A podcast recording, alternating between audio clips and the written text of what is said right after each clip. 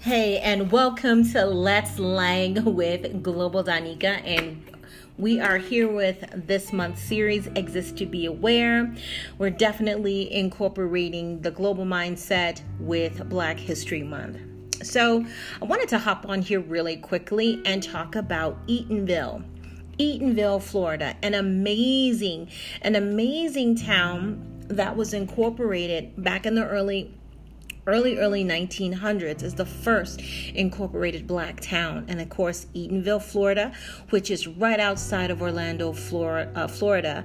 And the birthplace of zora neale hurston which is the author of their eyes are watching god so, this town still stands today. It's flourishing. The council members are still all Black American. And of course, it is an integrated town, but the majority is um, they're Black Americans and still going strong.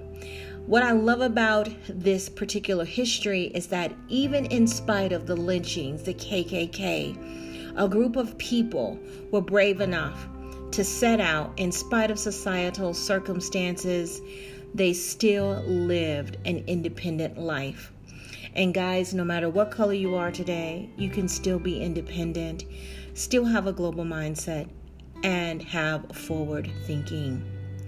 So, guys, in the midst of the atmosphere that's going on in today's world with all of the racism, the bigotry, the colorism, gender bashing, fat shaming, we still work through the knots to still work at becoming our best us, our best selves, and still have a global mindset.